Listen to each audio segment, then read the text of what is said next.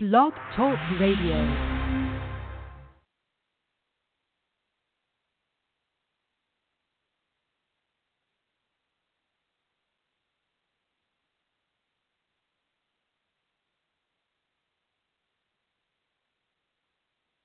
Man, all power to the people, African power to an African people, black power to a black people. It's your host, it's your it's your it's your host brother, Chairman Yang and Cross People's Black Panther Party, coming at you again on another Wednesday. I'm sorry, man. I sit there and the whole thing on my phone wasn't hooked up properly. But I'm glad to be coming to you on this Wednesday, man. I'm glad to be visiting you again, and I thought that we slow the pace down a little bit. That we'll get in some discussion of the African community, past, present, and future. What that looks like. You know, what that looks like. I'm sorry, what that looks like. You know, I hear a lot of us talk about freedom. We talk about um, we talk about freedom. We talk about liberation. We talk about being independent. How does that translate for us working together? What is a black community? Do we have an example of, or a model of how it looks? You know, something, some type of structure, blueprint to lay that out. We understood how it looked in the 60s and the 70s under certain conditions. How does that look now? With this age of information, has it made us uh, more tolerant? Has it made us more communal? Or has it offered a lot more divisiveness? Now we have um, more of more access to maybe what people would call a more accurate history of Africans. And in some the, and in a lot of the new teaching, the way that it teaches about African uh, Africans and our struggle here, our arrival here, our journey to this place, and some of the things that we went through, our trials and tribulations while with while in this place, are a little different than a lot of older generation have been taught. So is this something that has become more divisive, that has, has created more divisiveness in our community?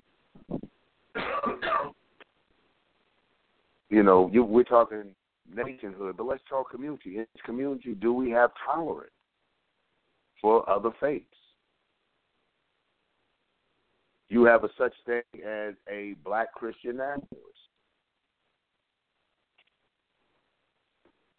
So in this community, is there room for black Christian? I mean, we you know in a lot of when we look at we come on at people of other faiths, the Muslims or the Arabs, the Christians or the Europeans, without really sometimes I think looking at being one of those people that believe in ancestral acknowledgement. I believe reverence of your ancestors, acknowledgement. You know what I'm saying? Not just for their successes and their triumphs, you know what I'm saying, but to learn from the struggles that they had to overcome. Spiritual, physical, mental, emotional. You know, we give thanks to our ancestors for all of those things. And a big part of our ancestors, our ancestral history in this country is Christianity. I'm sorry. you got to say it. I don't say I'm sorry, and the ancestors choked me up, told me, boy, ain't nothing to be sorry about. Me up, told me, ain't nothing to be sorry about. It is an intricate part of our history. Where does that fit in this overall vision of community? Because this is what we say we want. We want our own independence. We want to be amongst our own. You know, so what are we defining as our own? How acceptance and how uh, tolerable. These are discussions, real discussions that have to be had because after you overcome your enemy, after which I believe victory is assured to you and our brothers and sisters, I have no doubt of that. Victory is assured to you and I. As long as we righteously continue to struggle, put forth our best efforts, things in sincerity, and remain focused, victory will be assured you and I. There's there's no doubt about that. So in this community, you know, these are issues we have to because we have to, after the conflict with the enemy after we go through what I call that revolutionary transformational stage. The stage of really getting our act together. The reason that we implemented programs because we knew at one point in time dependency on anybody else would lead to our ultimate destruction. So when they cut their programs, we had them in place to be what? Self sufficient.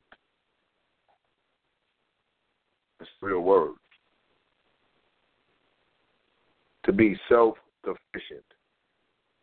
To have programs in place so that when the system does shut down deliberately for you and I, we don't have to resort to savage barbaric behavior of Robin Hood, you and I. That would have programs to kind of cushion the blow, because it's going to be a blow. And this is the importance of knowing the difference between projects and programs, because the projects they do address very real needs in our community, immediate needs in our community that must be addressed. Addressed. And with that being said, man, listen, big shouts to New Jersey People's Black Panther Party, East Regional Minister, National Mr. Justice, Dr. Justice, wonderful job on doing on having the co project, getting out there, really, you know, tapping the people up to let them know, you know what I'm saying, help's on the way. This is realistic. It's what we're dealing with. It's wintertime, yo. Came along with a few coats, my people, and hitting them streets and really just, you know, forth that best effort making contact and doing the thing, and that's what and that's what it's about. But we understand what that's a project that that's to address an immediate need of the wintertime of trying to provide some warmth. So maybe we can plan, you know, if we can get them through this winter, we can look at spring for really start trying to get some projects, some things going that get them involved. That's a wake up. That's the like, you know, clapping your hands on a cold day the blood circulate. And it was a wonderful job. But I say that to say that this is not getting focused, not losing our focus. I had someone ask about my my Facebook. We're talking about community, condition of the black community, past, present, and future. On this Wednesday, People Black Panther Party, Independence Black Talk Radio. So someone asked me about my Facebook, and and and they brought notice to it, and I hadn't paid attention to it. I think it was one of these subconscious things. And they said, I noticed you got the babies. You got a picture of you and your daughter. Bless, bless my daughter's heart, man. You know, Rahimullah Island. May God preserve her. Um, and um, and in the background, we got the little, you know, the youth, the babies in the what we used to say where we had established a compound, and I can say that that was a blessing to take liberated territory where we had established our presence. But it was, you know, anything liberated, as soon as take it back over if you don't hold it down. Um, so it it I said that when I when they pointed it out, it really made me think about why it was done. I said, I guess subconsciously, I was saying, isn't this what it's all for, the babies? You know, isn't this what it's all for, babies? We can give our babies the fight because they're angry. Shit, our babies angry. Why do you think they're putting your babies on all these drugs? Ritalin. Oh, your baby has ADHD. No, he no. He's an African. You're trying to sterilize and neutralize an African with an European culture, ideology, philosophy, way of life. You driving him, you got my baby crazy. My baby need to get out there barefooted, feet touch the earth, run, and take a stick and knock the shit out of something. Because they're African. So if you don't let them, because it might be you. See, they they you can't discipline your own children. My children aren't their children. Tell little Timmy time out. Go tell him stay in the corner. Tell who child stay in the corner. Who? Not one of mine. You understand that? That's too. That's too oppressive. They rather fight it out, man. Look, I I rather you know pops because I I can't stand there. Just you know. So I'm saying that taking out the culture of the way that we raise our children. Why? Because We've lost what was that structure community we had? When did we lose that structure? That's why I say past, present, and future. When did us that came under form of community allow that cultural custom of black community to slip away from us? What eased in and changed that?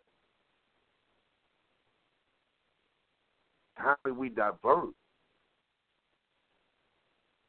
You know, and not just on the culture, on the social, but I'm talking about economics. Where did the mom and pop stores go?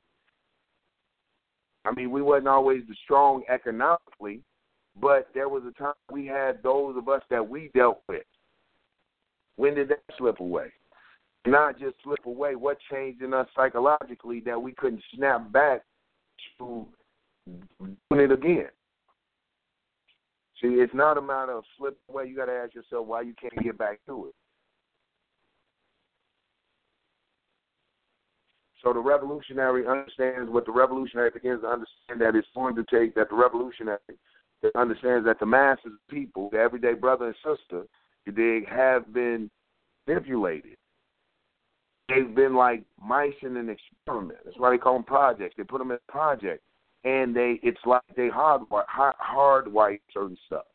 You know, you the decisions you're gonna make. You're only gonna make so many amount of decisions, which we scientifically have a certain type of outcome, and they study your behavior. So you're the whole process you're manipulating. The difference between going before a judge for powder cocaine and crack cocaine, the sentence disp- disparities. The big difference. What was the big difference? The skin color.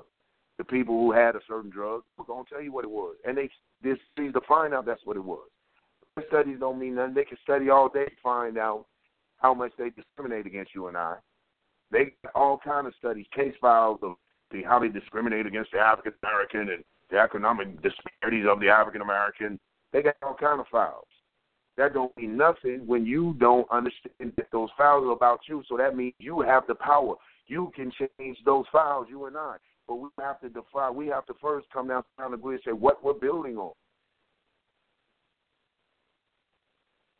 what we're building on. What does this community look like? You know, what does it look like?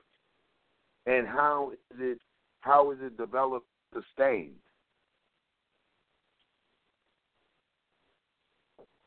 And we must start with realistic steps. Let's let's begin to be. You know what? How about this? Let's try something different for a change. Let's try to actually take our struggle serious for a change. Let's try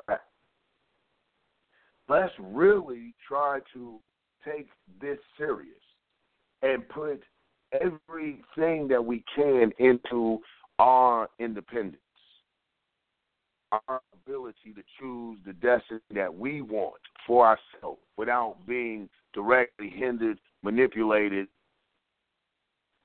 obstructed from performing. And if we do that, we have the programs to push back, to fight back, to hold that out of communities and away from us to hold that up. We have shit too.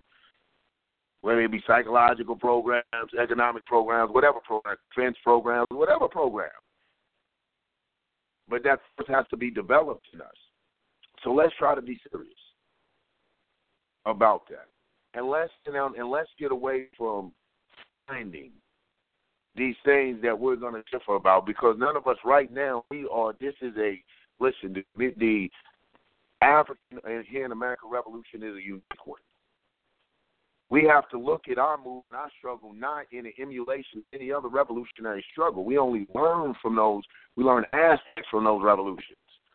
That's why I'm not a Maoist. That's why I'm not a Marxist Leninist. That's why because all of the Bolshevik Revolution was cool. But Lenin and everybody in Russia, that was a cool revolution. It was quite wonderful. All powers to oppress people. It's good for you. That's what worked for you. Mao understood it in China. Mao was a Marxist Lenin. It wasn't a Mao China. It wasn't a Mao before Mao debunked that thing, but he understood that yo, that don't work for Chinese people. So even despite his fighting the nationalists in his country, and falling under that communist uh, persuasion, fighting the nationalists in his country, he later discovered that Chinese people were a unique people all in, unto themselves, and that if he destroys culture for some multicultural ideological mixture, that everybody's just human beings, and there's really no, you know, nothing else. Then yo, the Chinese people would have been lost. So against the Chinese people, he almost destroyed their country with that. He had to revitalize some cultural aspects, bring back the worth and the dignity of Chinese people. They had to realize what they were fighting for. You see. So let's go to the phone line. Let's open our phone line. to uh, Dr. Justice. Your mic is open.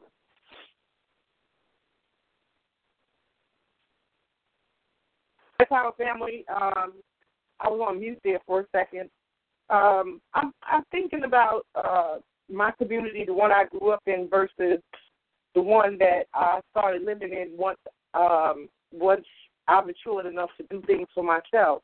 What I learned the difference is we grew up on a block. It might have been about a hundred kids on that block, and today, uh, the block that I live on, there's really no children. The people that live next door, they they want to call the police on you if, if your music is is if they can hear your music, they want to call the police. You got the people next door who really don't on the other side who really don't care too much about anything. And these are not individuals that I haven't tried to establish some form of community with because I like to cook and I'm used to bake stuff and take them things and whatnot, and it still didn't seem to matter. It made absolutely no connection. These are the same individuals that I have a block party every year but what they do is they bring their own people from other places. So now you got little parties going on in each driveway. Nobody in the block is connected to anything. I think it has a lot to do with um jealousy. I think the older individuals got they got they became envious of other people. This is why we don't have anything as a people um together anymore because of the uh, lack of collective collectivism, because of the indoctrination of individualism. Because of that, that breeds jealousy, and that individualism and the jealousy is why they don't want to see the next person having anything. So that destroys our sense of community. The woman that lives across the street from me when I first and she started, she ran to them and started telling them, "I hope y'all not in the basement because you know you don't have, you know, something about um having some type of um you have to have some some type, some paper she was saying for them to go in the basement. Some kind of craziness. But my point is, why are you approaching my children with that madness? So it ain't like when we was younger. You could have a neighbor to say something if they see your children doing something wrong. You got crazy people that are outright approaching your children, and you have to really um. So so no, nobody can say nothing to them. So uh, again, uh, I just like to reiterate that I believe that this indoctrination of individualism has t- thoroughly destroyed our communities when it comes to being able to collectively do something. And the only way we're to do that is when we down to absolutely nothing and we must depend on each other. Black Power, Brother Chairman, once again, you picked a, a very good topic. Um, I hope everybody is inclined to be able to uh, expound on this because it's hard to even articulate what's going on in our communities because of this silent and um, this silent enemy that we fight. Black power. Black power. Black power. I appreciate that. That's right. We hope that every you know everyone chime in, listen, and this is what we welcome: comments, questions, opinions on the topic of you know what is black community, condition of the black community, past, present, and and future. And the sister was explaining to about like the kids on the block. There was when she was coming going up, she said it seemed like it seemed to be a hundred children on the block and the rental, the feeling of parental um, responsibility amongst our older people to look out for the children on the block. That's a cultural. That's a very cultural aspect of it. One of the things that I do want to say is because you live in a you know a upper upper you know a nice neighborhood so to speak. I don't know how you you know it's a upper you know upper neighborhood. So you got some bougie de bougie Negroes for neighbors and things of that nature. And that's always been a problem faced with, you know, the revolutionary movement of the revolution. How do you get the lower middle class, the class divide involved in, um, you know, in a mass movement to change the system when, from all apparent, you know, uh, visual, everything that looks, from everything that's apparent, it looks like that they're okay. So how do you get them involved in their own self-determination? You know, a lot of our movement is aimed at proletarian or the lumpen proletarian. So they working because these people in this community are working class, but we're talking about the lumpen proletarians, where we find the vast majority of us. How do you get this class right here involved in that struggle without them feeling abused, taken advantage of, where they see that is advantageous for themselves? That's something we got to think about, real talk. Are we just gonna run them up and shoot them because they didn't work hard and, and accumulate a little something? You know, we got to really look at how we're going to address that. Let's go to a mic. We got our national uh, chief of staff on, Brother Ward. Brother Ward, your mic is open. Uh, BP Brother Chairman, are you able to hear me okay? Yes, sir. Okay, let me uh, bring an analogy to, together just to give our viewers a concept of how did we get to this position. Um, and I think it's a good example. If you take the average concept of what we refer to as the rat race, the rat race is this person basically participates in trying to economically put themselves in a position where they can buy consumer goods and, and live a certain lifestyle. Now, mind you, races are typically uh, established, or competitions are typically established where you have just say 10, 20, 30 or more people involved, but there's always only a first, second, and third place. So if you look at uh, the economic scale in Croatian, at the top there's a few people. In the middle, there's a few people. At the bottom, there's everybody else. So we have this subconscious mentality where I will stick a carrot, a golden carrot out, and I get a hundred people to race. Now only one person is gonna get that carrot, but everybody wants to participate in that participates in that race. So when you look at it that from that scenario, you realize that everything that, that that's promoted in terms of our lifestyles in the United States or in a capitalist society is promoting running after that golden carrot, seeking that singularity reward. But yet the masses of people are all participating and all trying to reach that that one carrot. Just like how it is with sports or or, in, or entertainment industry.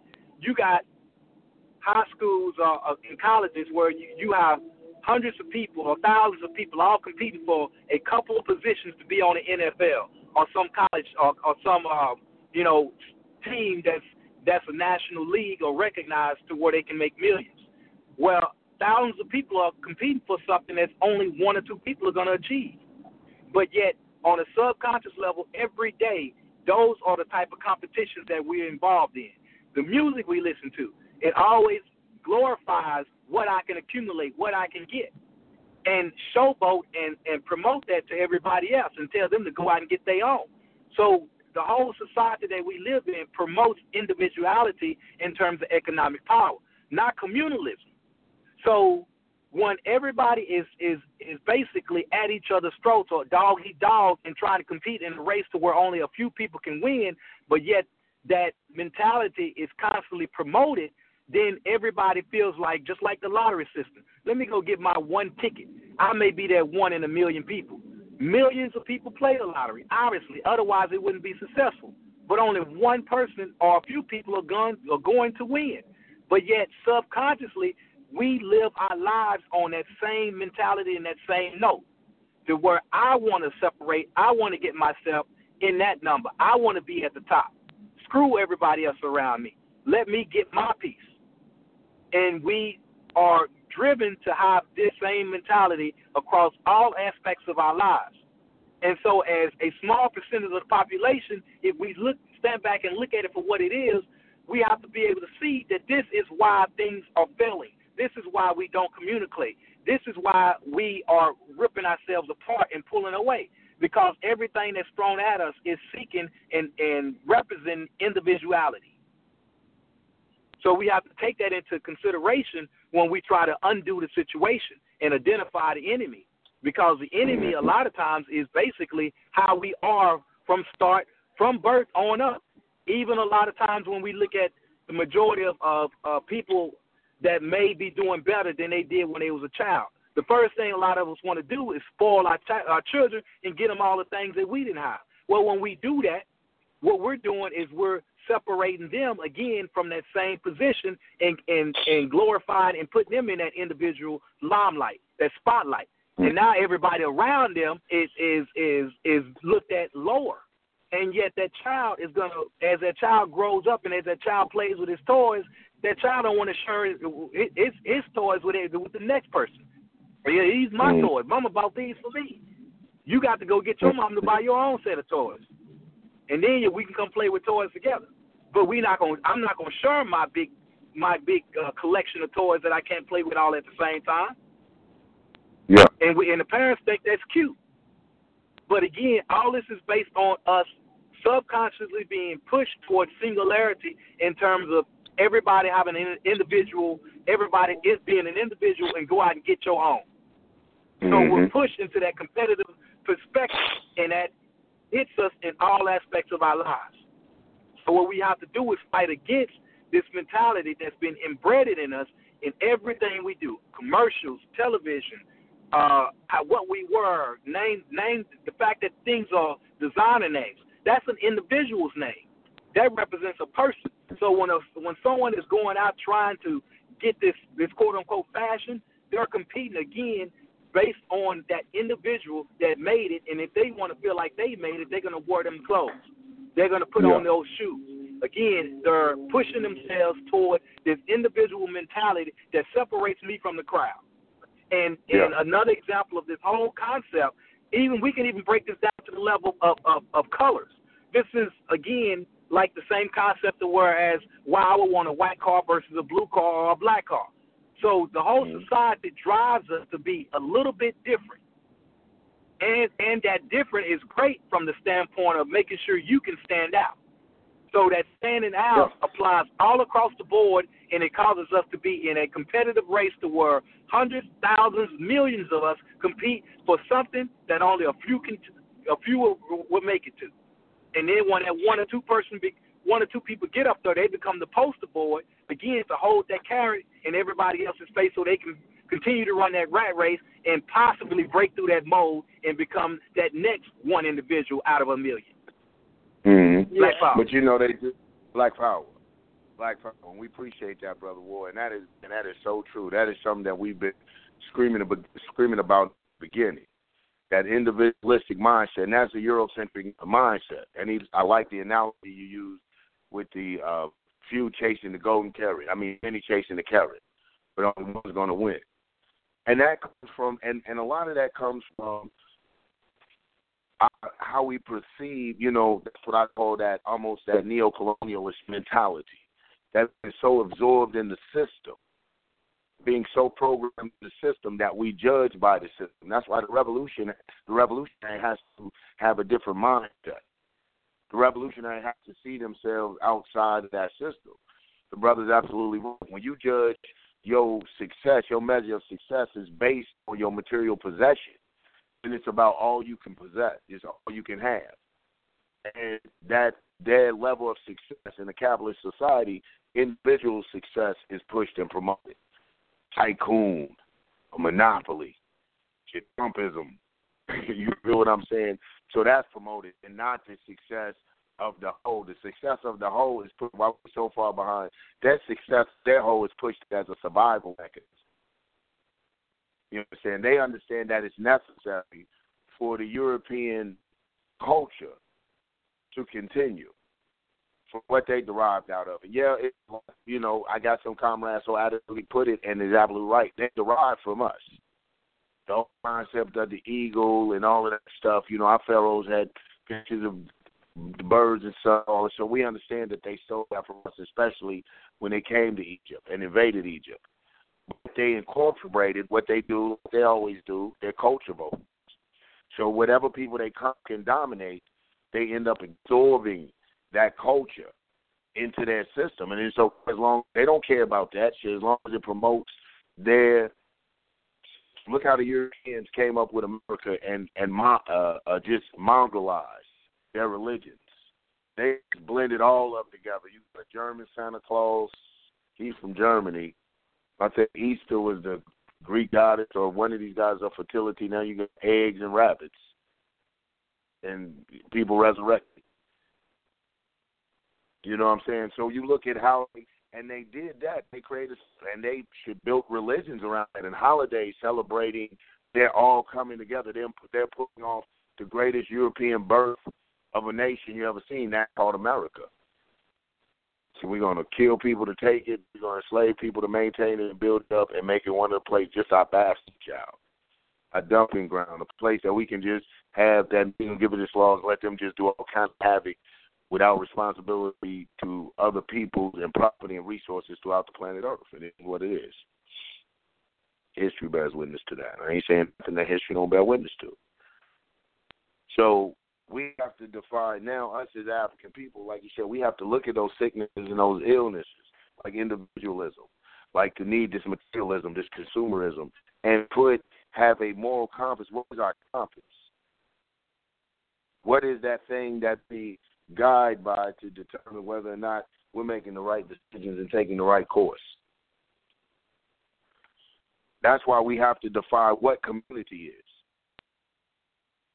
What are those major things that are stopping us from being communal? I can even remember in the community shoot we had Jehovah Witnesses, you had different people, different. We more tolerant of religion. That's why I say I question about this whole smartphone information age. See, to a people that this is just hey, listen, this is just my opinion and my assessment. Feel free to tap in. It's your man Chairman Yang from Independence Black Talk Radio. It Black Panther Party. I don't have my glasses out, but um, Chief, while your mic is open, you get opportunity. Call up the number. I broke my reading glasses, and we are um.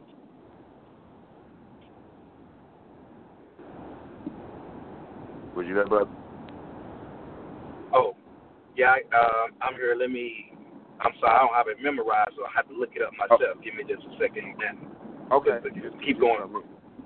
Okay, yeah, Mr. coming. So, we, you know, this is I'm I'm looking for your assessment. I'm looking for your comment, but this is just mine. That when we got when you give information, when you just dump a boatload of information on a people who don't have an identity or who hasn't embraced, I'm not gonna say don't have an identity because we are someone, something, somebody from some place.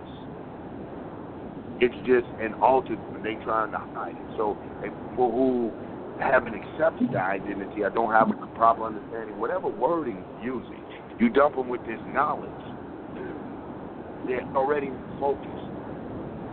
This energy just go everywhere, and that's cool. That actually that can be a good thing. Now, pew, exploding and exploring different avenues, different theories, philosophies, ideologies to tackle this problem of exploitation and oppression for the African American. That's wonderful if it is coordinated. See, our problem is like we, we even bring this. Um, Chief brought out the point: is individualism. We bring this individualism, this need to uh, ex- exceed, move, exceed, or succeed, succeed from the rest of us, even if that's in the movement. So what we do we boom, we shoot out there. We got one little market of the corner, and that's wonderful. You may be a hell of a speaker. You may know your politics backwards and forwards, socialism, communism, capitalism. You can you can bring. We've been the thing of FDR when FDR signed the deal. I mean, you can break down American history. That's all of it. But when you think that that's the sum all and be all of the movement, then we start to. That's when we start to cripple and lame the movement because we now we're spending time. I'm arguing with people who have a health program. I'm saying, you know what? Vegetables ain't gonna free the movement. Vegetables just because you don't eat vegetables, just because you now I'm arguing with the vegans about what they eat. And the prices, you know, actually they got a point. Maybe if some of the soldiers get some of this stuff out of their shoulder, my mouth is closer to my ears. Maybe we took better care of ourselves as black men, which is real talk, brothers. Yo, we can't escape this. Ain't trying to sound like no public service announcement. I'm just being real with my brothers on the line tonight, man, that we have to take better care of ourselves.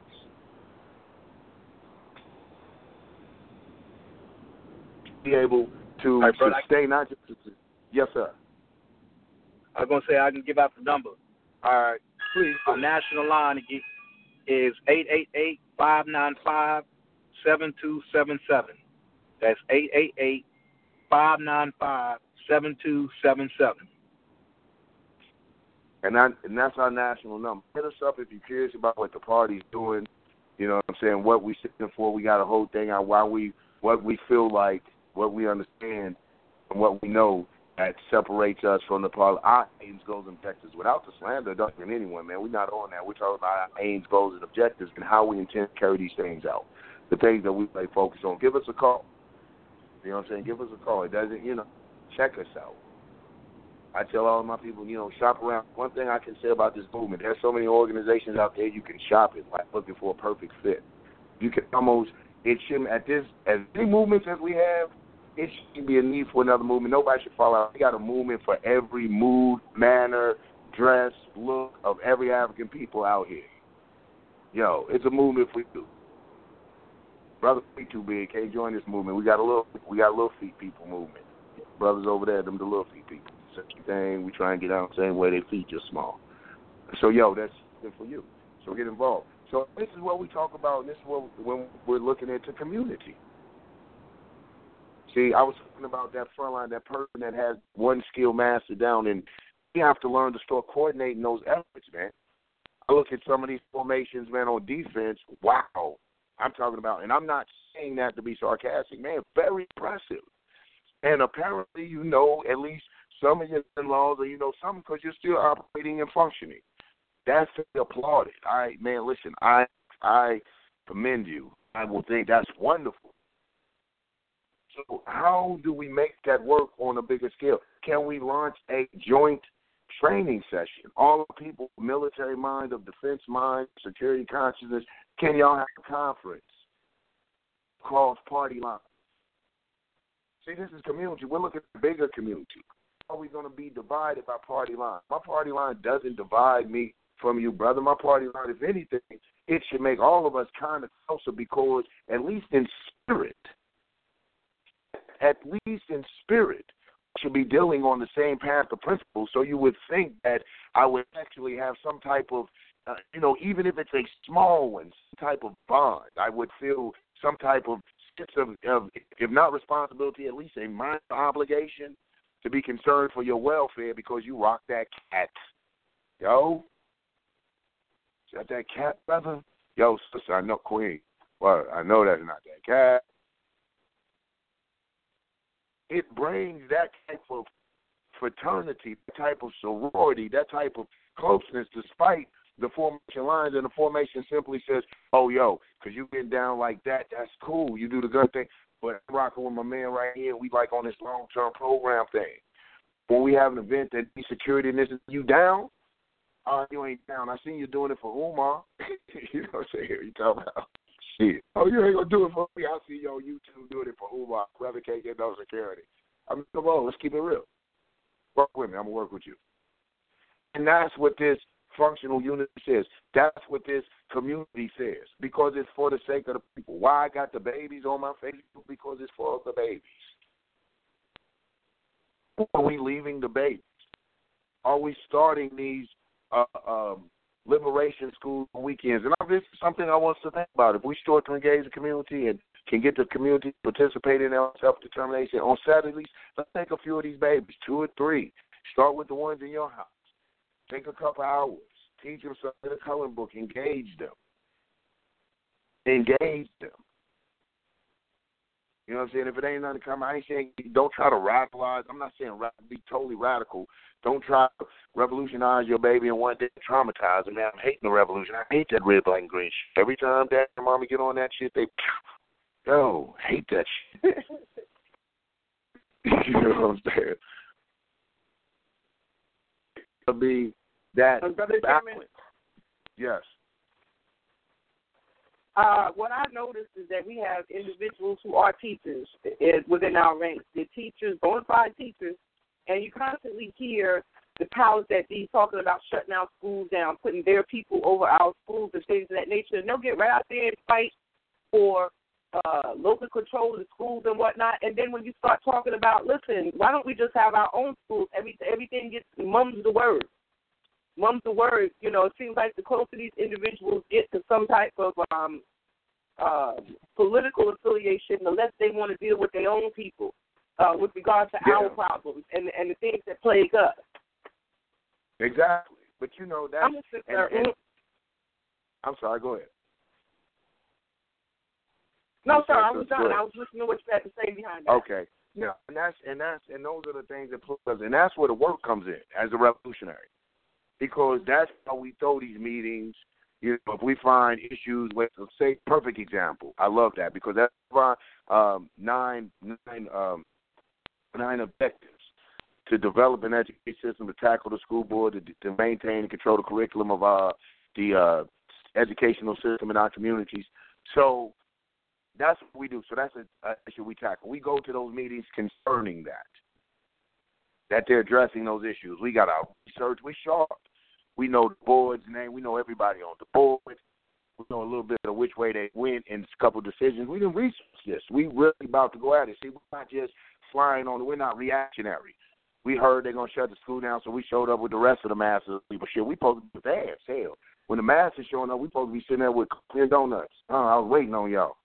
Here you go. Here's a here's a here's a packet of everybody's name. That's that's so and so on board. See, now we can educate the masses. Coming. So we got to be there, Johnny for. Boom. This is the dude you want to look for. That uh Johnny Boo Boo. Shit, he gonna say something crazy. I guarantee you. Look, 2001, the motherfucker said crazy. 2000. He gonna say now they looking for it. Well, you people, oh fuck you, you people. What the fuck you mean about that? I done read 2001. You said, and when that dude is going off get that information from you, you sitting back. That's right, bro. We get the people involved. Because his child go to that school. Y'all shutting programs down. His child had a chance at a scholarship. Y'all shutting the athletic department down. You speaking to him, and so when you speak to him, he on that level he may get involved, and you'll find some people just gonna be involved at a certain level where they see their own interest. You're gonna get people from having those meetings that get the bigger picture. They, yo, I'm rocking with you, and then it starts one, two, three, and then what you do once they function, in three, four people addressing that, you got an education department. Look, you tell your man who you was training, the first one that came to you, the brother, the sister, man, maintain this, stay on top of this. Where you going? I got another committee I belong to. What's that? Business, black businesses. Now you over in economics, but you got that function.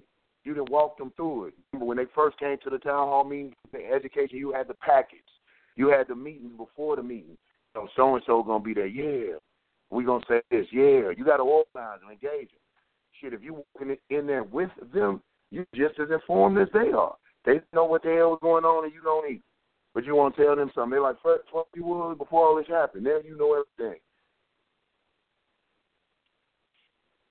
See, if you're walking in with them, assuming you're one of them.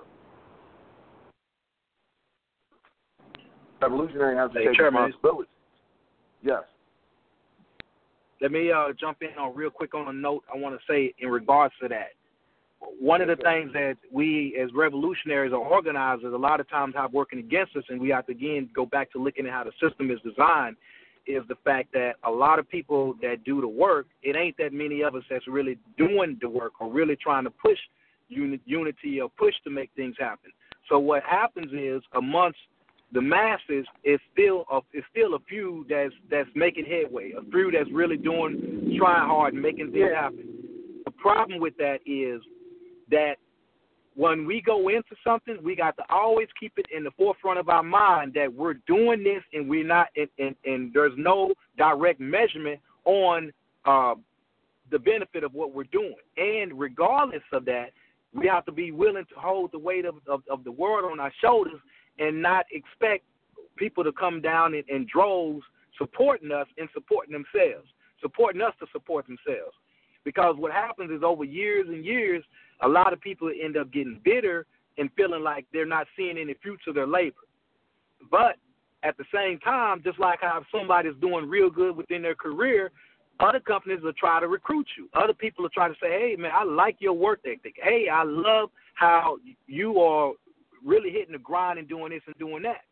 So I, I, I individuals that are so um, powerful within our movements end up getting recruited out of the movement into more of a a uh, embodiment individual uh, situation again. So those brightest and best minds that should stay active and try to work toward developing cohesiveness amongst each other are also recruited out of that environment and put back into Yep. a position to where they're now in a, a, a, an individual again, were representing a small fraction of what they were dealing with. So re- remember, that's basically the game. And even from the standpoint of our educational system, it's always the top and the brightest that are that are that that, that they reach out for first. And so, even from that standpoint, from an uh, uh, academic perspective, it's always still that same carrot. I'm going to take the best. I'm not trying to teach cohesiveness and team building in terms of uh, of us reaching and growing. It's always that individual. It's that one person that's Mhm. going to shine. So that's what happens, and even the teachers subconsciously a lot of times do that. That's where you get the concept of the teacher's pet. Teachers Mhm. find this one student that seems to shine, outshine everybody, and they want to keep asking that student the questions because it tickles them to see the fact that this one student knows all the answers, and the rest of the students can't answer that may not be as quick to answer that question. So the Yeah. teacher even in, a lot of times end up favoring certain individuals over the collective. So we're pushed away from collective building.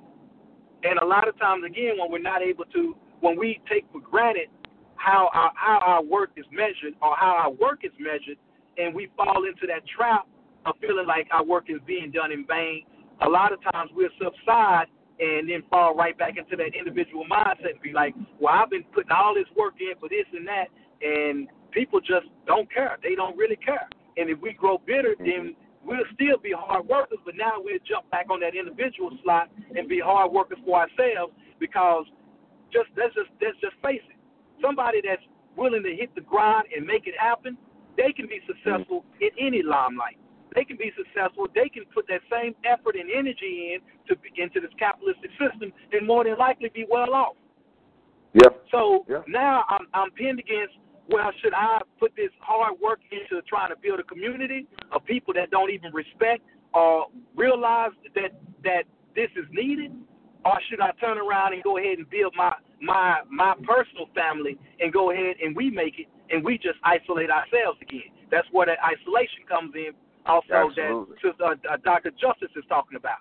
So again, it's Yeah. a psychological thing that constantly grips at us.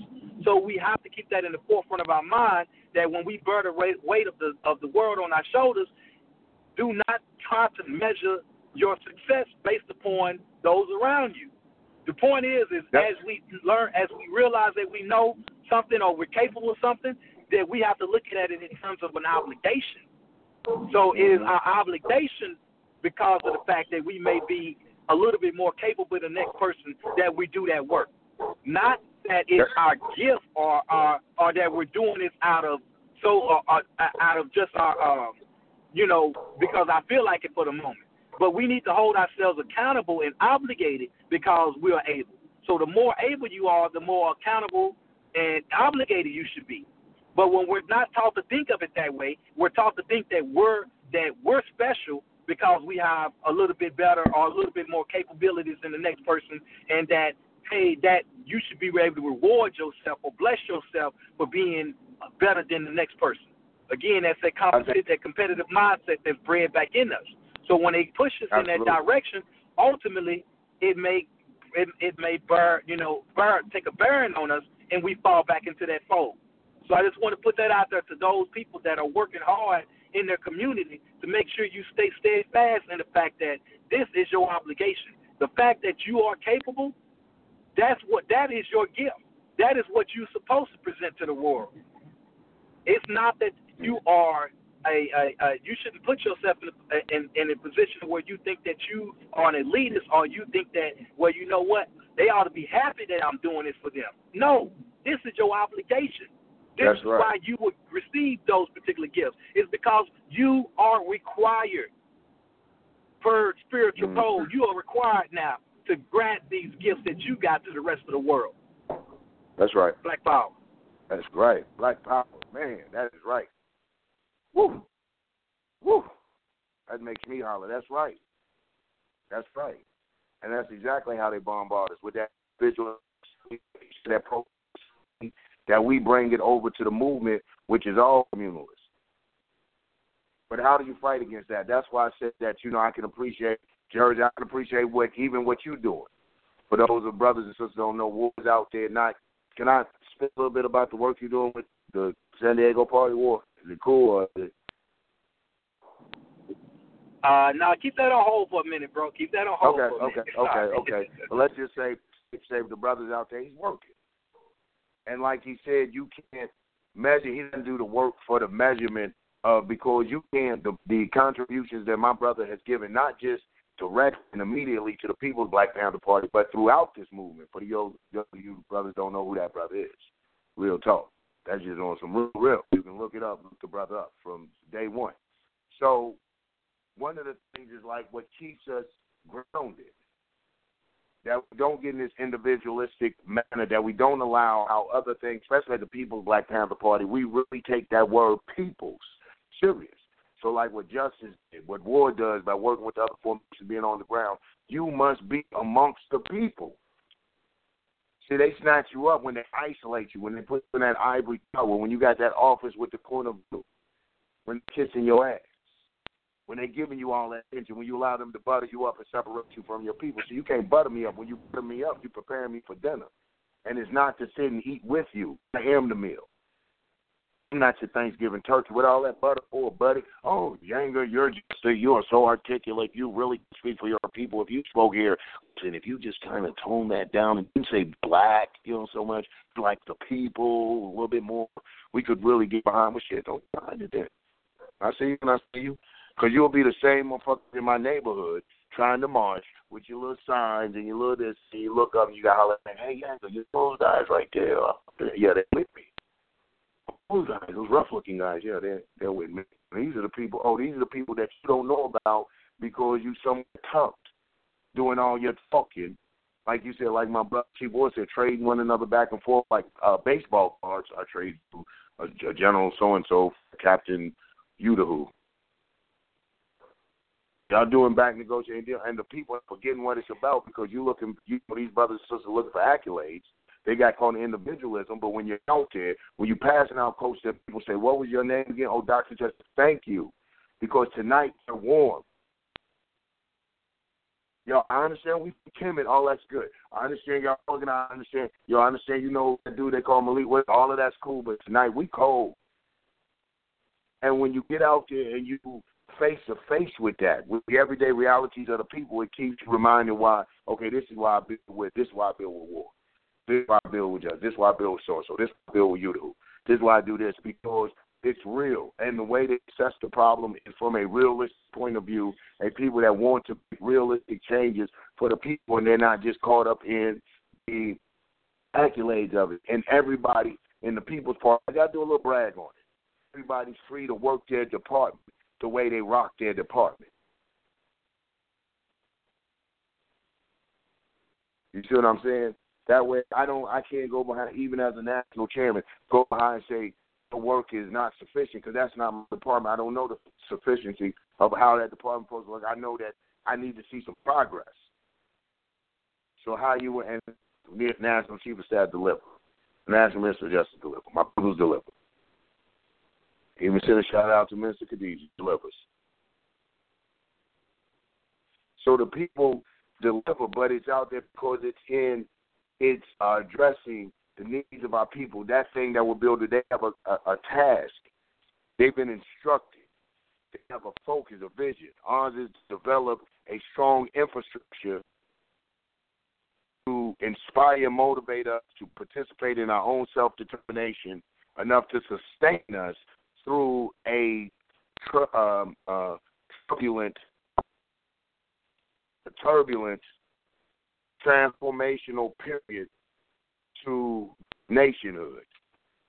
And we know we're going to feel the repression economically, physically, legally, judicially, every lead that they can throw at you, but we're developing enough programs to at least maintain our struggle and to make the proper advancements within our struggle based on a realistic assessment of our strengths and our weaknesses and how we're going to go about rectifying those issues to work within that capacity to contribute to that. And that's why I say we got the number before we begin. I'm gonna read it out because we're looking for contributions to that. The soldiers are out there. The soldiers are masters of people. Isn't this about empowering the populace of the people? We're looking for the officers. We're looking for those people to do like what Sally Struthers used to come on, but better when she's gonna with missionaries in Africa. Well, we're missionaries right here in the third world conditions of the streets of America that our people face. Yo, we're addressing those issues. We're the revolutionaries right here addressing that. How do you bring the people from disparity, from depression, from drug addiction, from uh, dependence on entities that have historically shown that they have been there for their destruction and their demise, their disempowerment, their underdevelopment? How do you take these people that have been beaten down and still have, like Chief Ward pointed out, these uh, concepts, self concepts, destructive, self analysis and destructive self behavior. He said we see ourselves in an individualistic aspect. Do we understand what the brother is saying and how destructive to a psyche, a social, cultural, economic system? You wonder how we crazy as hell because we think we can do it alone. And we think we've arrived when we have it all by ourselves and then we up there by ourselves. Because we done lied, pillaged, plundered, stole, robbed, and killed, manipulated. We've emulated the devil so much that we've become like someone told me if they came from us, so if they came from us and we start behaving like them, we're to be better devils than they were because we originated it. So it's not even good to flirt with it. If you don't want to be a devil, don't flirt, don't walk, don't follow his footsteps. I it reminds me of an old ayah in the Quran. You know, I come from Muslim prophet in the Quran. He said, "Follow not the footsteps of Satan." Okay, you don't follow the footsteps of Satan because you follow no footsteps, it's going to you catch up with. And a lot of us are so emboldened we bad, we catch up with him and surpass him in our acts, in the atrocities that we perpetrate against our people. Some of us hate black people more than any race on it. We we do one another worse than like I was pointing out, the first slave owner in America, a black man. We'll do our people worse than any people because of the conditioning. Beat a nigga down. A nigga ain't shit. So we these are issues like the was saying about individualism we have to address when we talk about this community. But why do I feel like that a community work because of the very root word community? Yes, we can see the benefit of I can point out to them the economic benefits of selling out the you know, capitalist mentality, the individualism, yeah, to look good, it all looks good, but you know you be stressed. Everybody, every black man or woman that participates in this race, in this keeping up with the Joneses, in this what I'm doing for me and my family is depressed. I'm not asking anybody to put their shit in the doghouse. I'm asking like Ward's telling. I'm asking, boy told you. So I like how them brothers direct. Shit, they ain't cut the corner. Yo, you obligated. Responsibility. He ain't playing with you. You got to stop looking at yourself, looking for that pat on the back and the accolades that may never. You feel like you're putting in the work. A lot of times better than anybody else in the organization, but you're doing it for yourself to doing it for yourself. And we must develop in order for that to be successful. We must develop a culture of brotherhood and sisterhood within the Panthers that we see the reward every day. We revolutionaries, but we family. You know, our national conventions don't need. We need to stop looking at. We say national convention. We're gonna have it like the Elks Lodge. We're gonna have a hundred thousand members. Woo-hoo! Water Buffalo Pass. Hoover, Hoover waiting for the grand poobah to walk in. We're not gonna do it like that, man, yo. National conventions, beating of the minds, man. Don't come in a monkey parade. You can wear your BDUs if you want to. I'm, you know, I'm recommending you slash your things. This now we sitting down, we strategizing and strategic. When we have our time for those, when we have our programs, let's be a wicked suited and booted. But our national convention ain't gonna be a yoo-hoo and yappy ha. And if we give out awards or acknowledgments amongst ourselves. Like in the People's Panther Party, without divulging too much, we got medals and pendants for achievements and accomplishments amongst ourselves just to signify. It's then sign- to signify exactly that combat achievement in common, what they're trying to do. Our CPR, our first aid, our basic first aid patches and medals. So we know what these comrades are trained to do and to say, hey, you know what, we acknowledge that personal commitment you made to in into advancement into the struggle of your people. Yo, you took Kung Fu on your own, you know, self defense on your own, you got a patch for that. You paid for that. You had enough discipline to go to that, and now you're taking that skill, that art, that trade, that thing you put, that's your energy, your effort, your creation, and you're going to give that back to the people. Well, the People's Black Panther Party welcomes that, and we will try to use that to empower as many people as we can for that because you're donating that to the movement. Because what, like the chief said, that's your responsibility and obligation. What do you do it for? Oh, you thought you were the next Bruce Lee? Is Brother you do it to get back to yes. Let me make one other point based on what you were saying about the footsteps and also to help our people draw a, a stronger dynamic. Yes, I like to use the acronym uh, PNR. PNR is point of no return. A lot of times our people are looking at, at life as a from a two two dimensional perspective versus three dimensional or even four dimensional. Now, when you look at things or, or, or goals or accomplishments or the, a path that you travel from a two dimensional standpoint, then a 360 degree would basically be a start and end being in one and the same. Versus when you look at life from a three dimensional aspect, that circle now becomes a spiral. A spiral, when you make a, a 360 degree turn, you are still on the incline or degress, but you never cross the same starting and end point at any point in time. So it's always ever evolving. But from a two dimensional perspective, there's no such thing as an evolving circle. That 360 degree, your start and your end is one and the same. Whereas on a spiral, you will never see where you started. As you make that 360 degree turn, you are now on a new plane or a new level. So our people a lot of times are stuck looking at life in terms of accomplishments, in terms of what we do from a two dimensional perspective. So we're trapped in that box. And as long as we're trapped in that box, then going back to what I said about the point of no return, if I've been headed down a path that is ill that is ill or destructive, once I reach a certain point down that path, I may think I come to a point of no return. In other words, it may take me longer in my life to try to correct the things that I've been doing wrong or the things that I've been taught wrong, longer than I got to live. So, in other words, if I've been doing or taught this way for 18 years, uh, give you a better example, most people, when it comes to school, schooling, they've been taught, uh, they go to school up until high school, 12 years of school. So after 12 years of schooling, so to speak, a lot of us are not going to invest an additional 12 years to unlearn all of the mess that we've been taught for the first 12 years of our, uh, of, of our schooling. So therefore, once we hit the end of high school and graduate and get that diploma, we've reached that point of no return because we're not willing to give the same amount of time that we've been taught wrong to ourselves to uh, be untaught and taught correctly. So because we've been taught that that schooling system has been taught to us from a two a two dimensional perspective, we're not willing to elevate and evolve to a three dimensional and realize that and from the cradle to the grave you should be you're elevating and you are learning. And that we must continue to steadfast on that level of, of growth. And that there is no such thing as a point of no return. Black Power. Black Power. Black Power. And I think that the best way that that is addressed, and I like that, that's absolutely right. Um, we got, unfortunately, that exists in our community. That thing we've been beaten down and and and and bowed down for so long that we from that to you know point A point B that thing that two dimensional. But I think that this is one of the things when we go to the people, it goes back into my Facebook. They ask why I baby unfortunately, we do have that point of no return. So when we meet people who are just persist in that attitude that yo, I've been doing this, I can't change this. After a while, you know, you can benefit from the program if you fall through and grab something to eat, grab a place to crash, grab a you know whatever we can aid in this.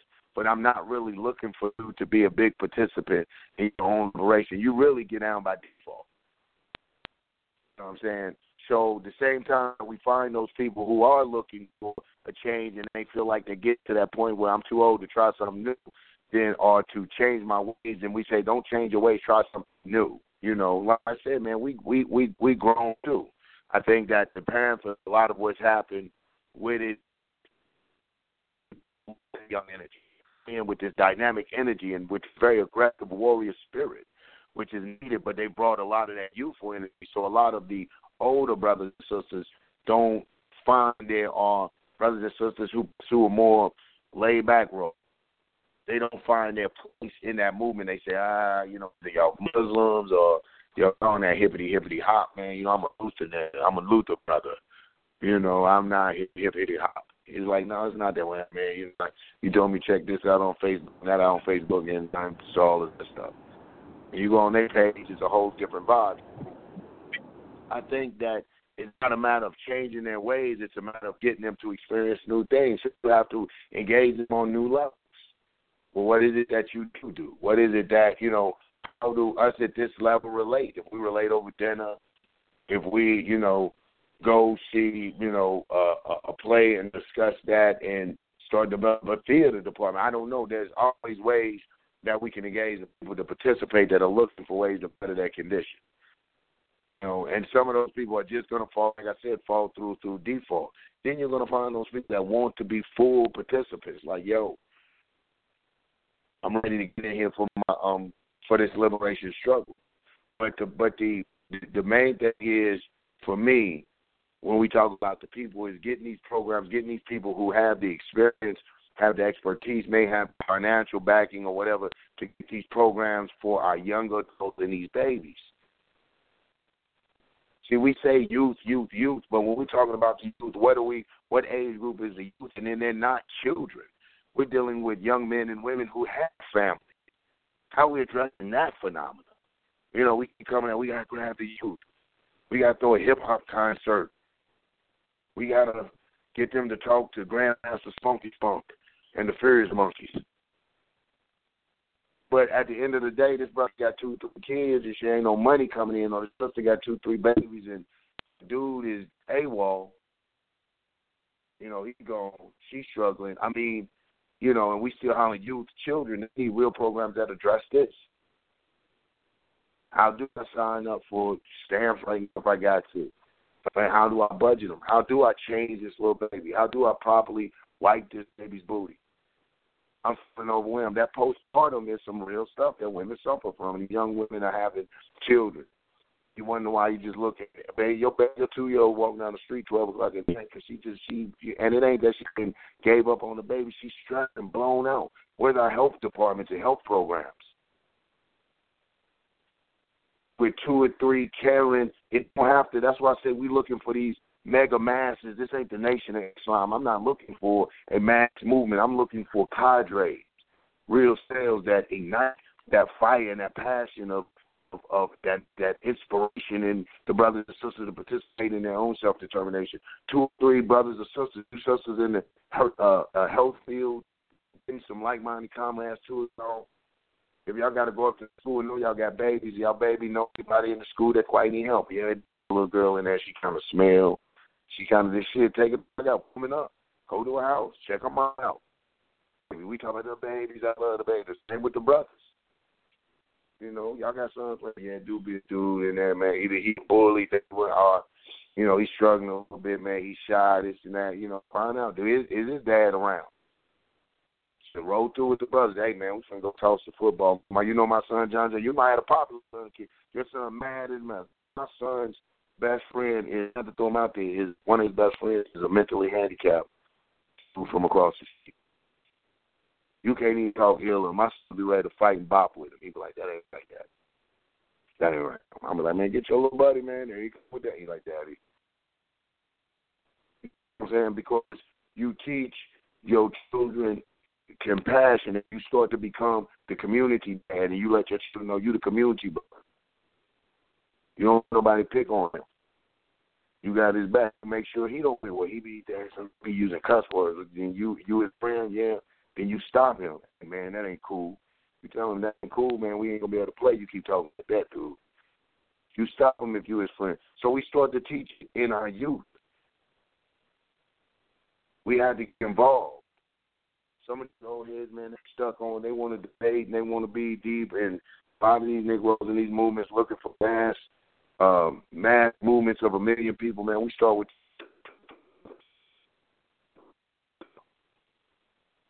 share youth. Yeah, we know we all gonna get busy at some time. So we are gonna get busy at one time. So we can share you. We can say you can rotate the days.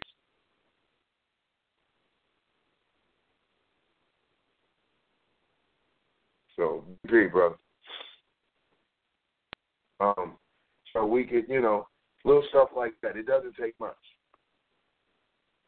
It doesn't take much to really do what we have to do. A few people.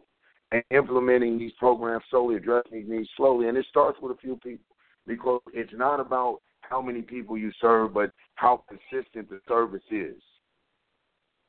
You understand? It's not about we can serve 600 people. We can serve 600 people one time every six months, or we can serve 60 people every day. You see, it's the program. So we have to look at these programs that are consistent so they can be a small number. You're only dealing with your little personal small two or three that you're working with. It's cool. We yeah, we want to change the world. You can move the beach, but you might have to move it one sand at a time. It might take generations to move it, but you can move the beach. So it has to be taught to our children that sense of responsibility. So adopt a family. They started something as simple as that. Adopt a family. You know a family needs say, you know what, man, this, this, they ain't even tell me you adopted them. You just be like, man, we like y'all got from you just pop up on it, but hey man, y'all ate today? Let's get the family, let's go eat or the sister can cook, man, she didn't cook more than enough, man. Family ate round the crib. Twice a week, once a week, twice a week. Hang out kicking, man. Everything good with you, bro? Yeah, man. How you miss getting along, man? I know uh boy, you been hanging out late, bro. That good with you, big boy. Then talk to me. Everything gonna be the black bear. We are the dominant man. We know that. We established. You know that, right, bro? Yeah, I know that. Okay, then what's going on with you? How can how can we address some of these things that concern you? Not gonna sit here and speak angry and we know what we got to accomplish, what we got to do. But how does it start with that revolution inside of you? How can I aid and assist you? How can you get comfortable with me and I'm comfortable with you? That we develop a bond, that we develop a trust, that somebody that some things can be built on. And it will be so magnetic, so explosive, it'll be so contagious that when people come to our proximity, when they stand around, they will start to absorb it. They'll feel that revolutionary love. They'll feel that motivation. See, I believe that this type of energy can be transferred to people through not just positive thinking, but through actions and realistic practical yeah. action with realistic expectations. You know what I'm saying? You just rapping to them real. You ain't come down there like superhero. You ain't popped up all extra suited and booted, waving every flag you got in your arsenal like you just conquered Mount Everest, motherfucker. It feels good to be, you know, you want to celebrate, you want to be exuberant. That's good because you're doing your thing, but be realistic, man. Be real with the people, man. Let them know it ain't no photo op. Here we are out, yes. You know. And get them, you know, get them involved. Damn thing. You don't separate yourself. And that's what a kid, like the brother was saying, how snatching people out of these parties. The people remain focused. When we get trenches and we're face to face with the everyday people, who are the first line of defense, and not just line of defense, are first fatalities in systems war. When programs get cut when things get cut, we're talking about people that are the first ones to get cut. They're closing, they're closing shelters in Atlanta. That's right. Just because you close a shelter, don't mean homeless people disappear. I mean, just as regard, you can open. They got a damn fifty trillion gazillion. I make up numbers like children, gazillions. Stadium downtown, homeless people. You can come in so the bourgeois elitists can come in. We almost man, we almost won the Super Bowl. Rise up, rise up. I mean, catch that out, bucks, buck spirit. Yeah, woo woo. ATL. I'm all shit. You know, I'm ATL to my heart, so I'm not dissing them Falcons. Congratulations, but damn, look at the stadium they're building. Right shadow of the stadium, someone shivering from cold, bundled and cracked up from hunger, so that they can run that ball back up and down the field. People displaced. We don't know. Do you know a historical church actually voted to sell one of the churches that Morehouse College was birthed at? A key historical piece. If you're a civil rights activist, I'm not a civil rights activist, but I am a black nationalist. Therefore, my history in America is vital. Even if it's a part of a history I don't agree with, it's still vital to the development and the makeup of who I am and why we reached where we reached, based on conclusions that we've been through. So you sell a vital piece of black history. You that capitalist you that far gone that you mm. sell your culture. So we have to have so we those of us that realize what's happening that touch us to get back in those trenches. You know, we it keeps us focused on what we're trying to accomplish. If we sit up and lay up and let people pump stuff in our ear, we think that's what we're trying to accomplish, man, good luck on that. Good luck on that. Because it's all just if you, you know, listen like look, please. I'm reminded of an old saying there, go back to my Islam, when the brother told the other brother he was praising him, he said, Look, you don't have to do all that. He said, I'm more than what you think I am, I'm less than what you're saying. I'm more than what you think, but I'm less than all of that coming out your mouth, man. You ain't got to do all that king gang. I ain't all that, but I'm more than what you really think I am. That's the masquerade, some other shit you got for me. So I listen to oh. Wesley with that that that ear. What you flatter me for when it's all about the people? When it's all about the masses. So getting out there amongst the people will help you see what you need to make a community some of the things that should be addressed to make a community. And you can't think about making, like you always hear me say, doing long term. And you're addressing and facing immediate issues. You're right now. Come 20 years, bro, man. I ain't got 20 years, black man. Yes, it can. 20 years. You smell Minecraft. So he say he ain't got 20 years. So what's the issue? How he need, how can he make his thing happen now? So we start to address it, and not just how it can happen now, but how it, you can be in a position to contribute to it happening continuously. That's what we're looking at. Not just the now hustle. We got to get out of the hustle mentality. Everything's a hustle. They didn't keep us hustle. We should be tired of. The black man and woman has been hustling since they've been here. We hustle with chains on. Hustle, boy, hustle. We hustled then. Tired of hustling. We need our own. And we must develop our own. Claim our own. Build our own. Defend our own. There is a such thing as your own. It's not, listen, it's not illegal yet to have your own. you know what I'm saying? Take advantage of being able to have your own now. Understand what having your own means. Not to be listen, is it there's a difference. I didn't say be owned, not to be owned, have your own. Yours. Stop allowing what Chief Ward was saying, stop allowing them to manipulate our spending habits. What we is success. But I was in a good discussion, man. Very deep and like I love my discussions, love my comrades. So we get deep.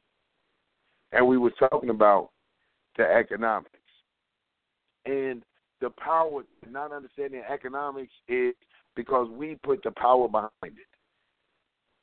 We're the source. We're the power behind that paper. That paper don't mean nothing. We're the the power behind that.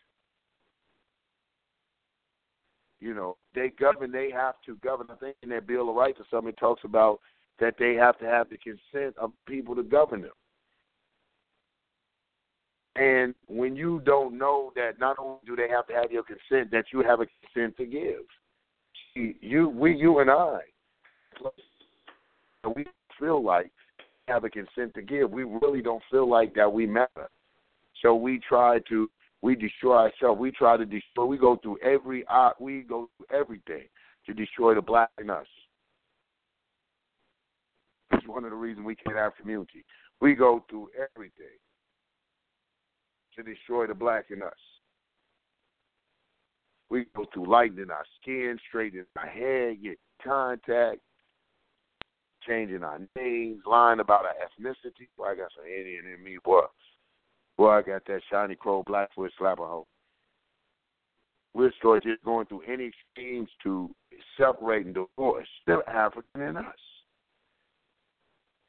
Because we've been taught to hate ourselves. You see? And so when you go to that extreme, you don't have a nothing black that you equate with successful anything black you equate with successful. You equate with what we call that Uncle Tom that sell out that individual that pushes diversity and multiculturalism, all to their disadvantage. The only culture you contribute is buffoonery. We'll make a motherfucker laugh. We'll run the rock, the ball. We might sing a dance. We entertain. They allow us to entertain, to get paid entertainment, and not even the corner, not participate in that capitalist system. See, we're the entertainers. We should have what they call a monopoly on that. You know, you say, "What well, monopoly, brother chairman?" For those of you, my street busters don't know what a monopoly. Look at the black hair care. Look at the, the hair your queen getting, bro. He's got it locked down. Go to any go go any or they Vietnamese, one of them. The Asians. Go to any beauty supply store, you can see Asian. That's a monopoly. Case you don't know what a monopoly is, that's a monopoly. They got it looked or sold. So us being the entertainers, making up the majority of the entertainers, why we don't have a monopoly on the entertainment business? Because we don't understand the basic fundamentals of communalism, of nationalism, that is not built on your religion, it's not built on your specific culture, your particular customs, but it's built on our shared experience of black advancement. It's built on our shared experience of exploitation and oppression, of the deliberate destruction of the black family, of the deliberate miseducation process and inferior school system you're telling us and throwing us in a corporate America and in America that says you have to function this way to get ahead, but you taught us that way. And when we start to develop our own system, do our own thing to be independent, then we're rebellious Negroes. And you lock us lock us up. Free Mutulu, free Jam, uh, Imam Jamil Abdullah Al-Amin, free them all. Free Mumia, free them all. Because some of ours said that this system is natural to the development of African people, and we must develop a system that is contrary to that. We must develop a system that is progressive for African people. We must develop a system that teaches African identity, that instills a sense of self worth and self pride, that will make them walk a path of dignity and righteousness, that will make them say, hey, you know what, this is what's best for us. It tastes wonderful to us. This is a delicious fruit called freedom. And I say, it's, it's wonderful can I have another bite? Do you mind? Can I? And this one is delicious. Freedom. So you have a system that doesn't want you to have it because you are the cog. You are the oil between their gears that keep this system going by your unaccountable spending, your lack of participation, your apathy for participating in direct community issues, that you forever on the defensive never on the offensive. That type of thing. That isn't by happenstance. The fight's been beat out of us on many fronts. We've taken a lot of us have taken routes that are easier, that perceived uh, uh, more a little a little well paved or less rocky, not as controversial. And when I say controversial, not controversy in the sense of confrontation that you're scared to confront anybody. We're not telling you into that, but a a a route that doesn't require an as intensive uh, study, as an intensive commitment, as intense discipline and dedication, and protection. It's not short-term effect. You didn't feel it right then and there. It wasn't a ma- it wasn't a jump in a magical pond. You you didn't get re-energized overnight. The reward has to be self. The reward has to be a sense of commitment to your people. That reward has to be that I have fulfilled. It's like the reward of knowing that you have done your job and your duty, and you feel like you've done to your best of your ability. You can sleep comfortable at night, like I handled all my business and I did it right in that sense, working for your people, despite the sneers, the stares, the rumors, the gossip, the continuous foolishness that haunts you day and night, despite all of that, understanding what you do it for. And that all of those things are natural in the process of revolution it's not always just going to be physical confrontation, brothers and sisters. It's going to be psychological warfare, and a lot of psychological warfare, lots of warfare is going to be waged against you by people who look like you. Don't be deceived. Don't be deceived by it.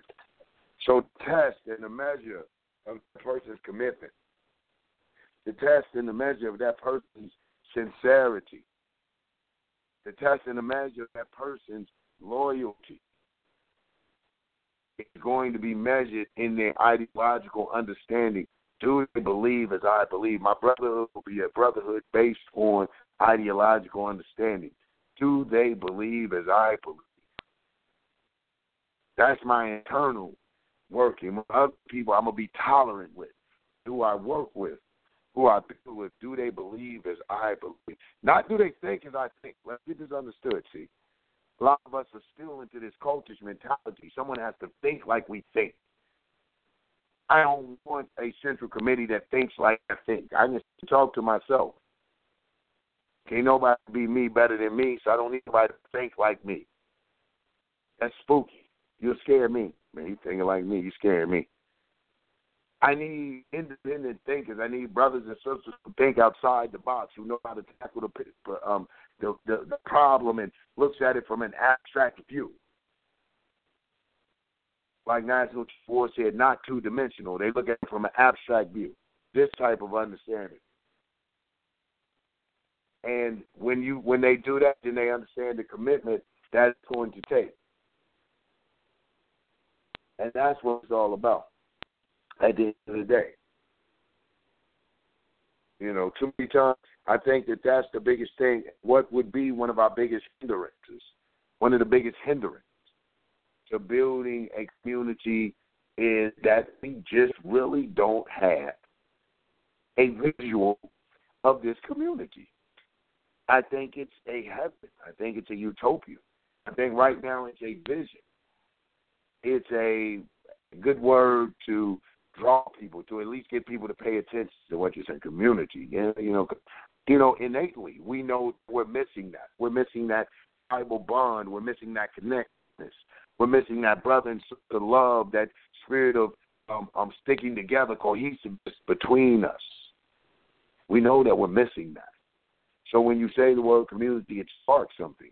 But when we really start talking about the functioning of a community, when we really start talking about the working apparatus, how it works, and the big word, the big key word, tolerance.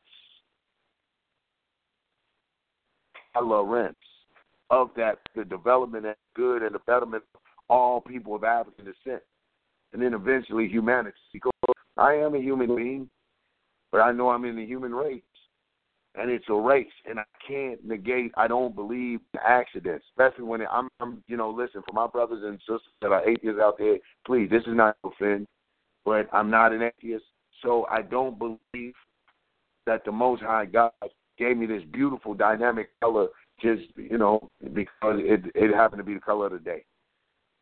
I was born on Tuesday, and Tuesday was Black Day, when every other day.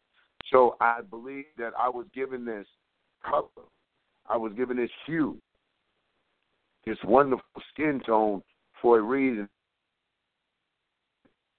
This service, I would do a disservice to the memory of my ancestors, to the achievements of my ancestors, to the struggle of my ancestors and predecessors.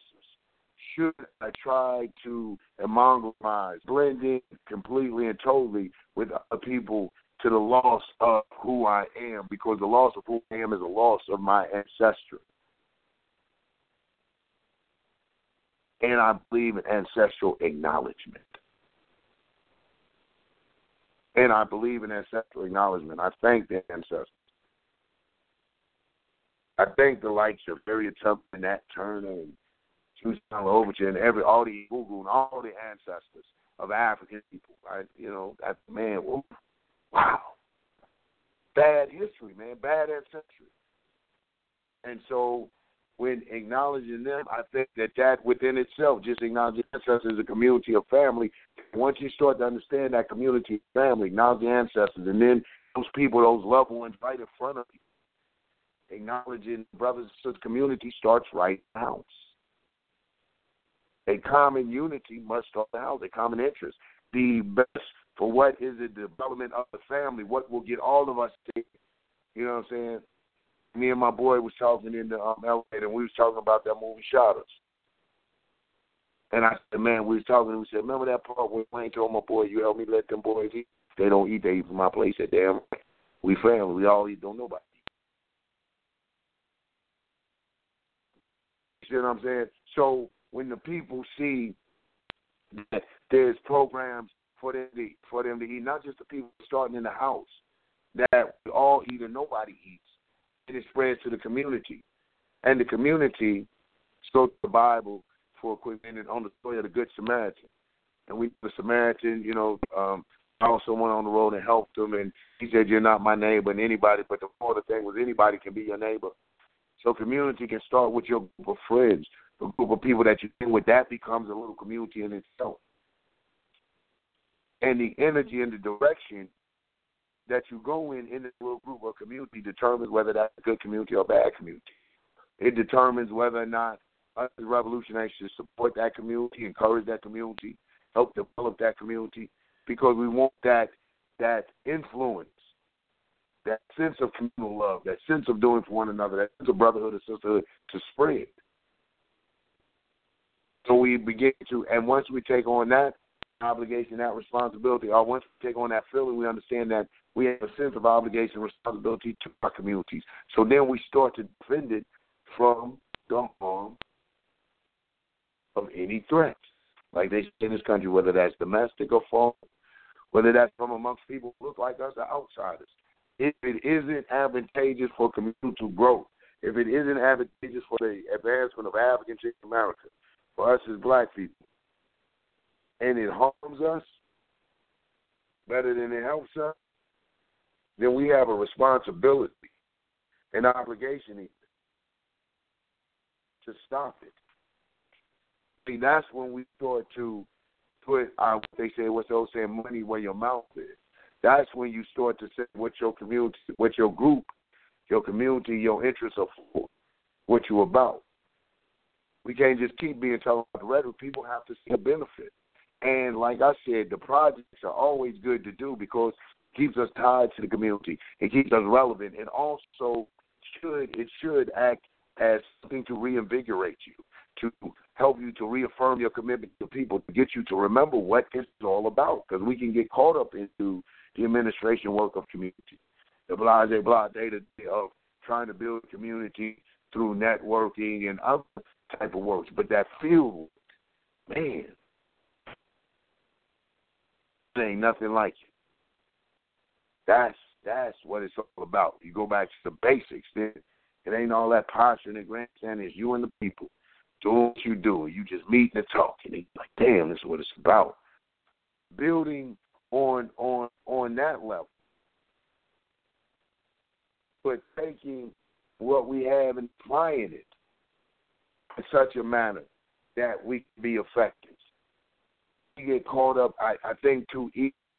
We get sidetracked and start to use the words. Like we say, build a community. And then go back to reiterate what I was talking about a little earlier previously. Um, we talk about building, it just becomes a word, but we don't have a definition of this community.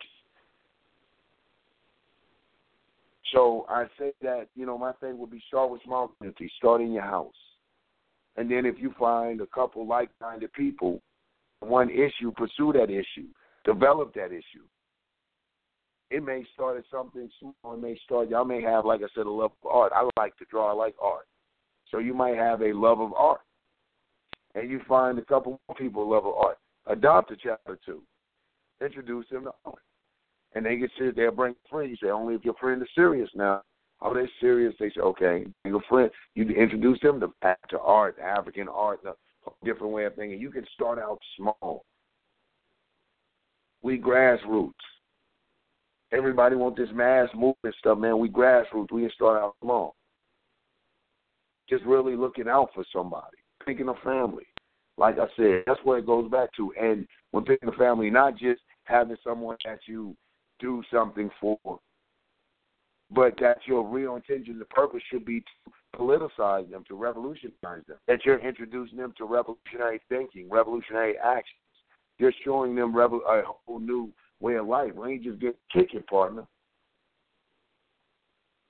You're trying to revolutionize them. Get them to see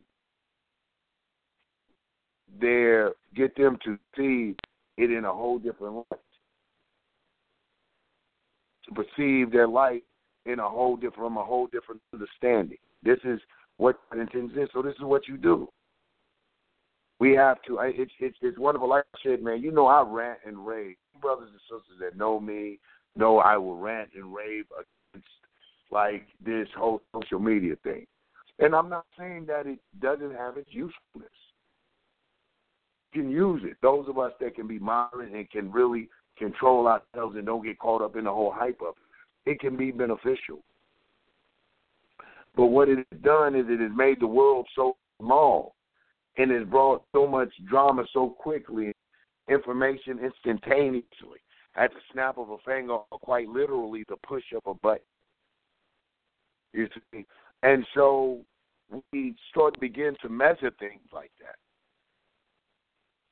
Not just other groups. I ain't seen what you're doing, what you're doing. I don't see what you're doing on because you, you're so used to having results at the push of a button. But not just other groups where it becomes very to judge our own uh our own advancement or our own travel, our own commitment based on I don't see nothing. Six months. you've been you've been in the movement. I ain't even gonna say committed yet. But in the movement six months and you're frustrated, you're exhausted. Don't worry, brother So you're not alone in that. We've all been through that. But judge your stand by that push of a button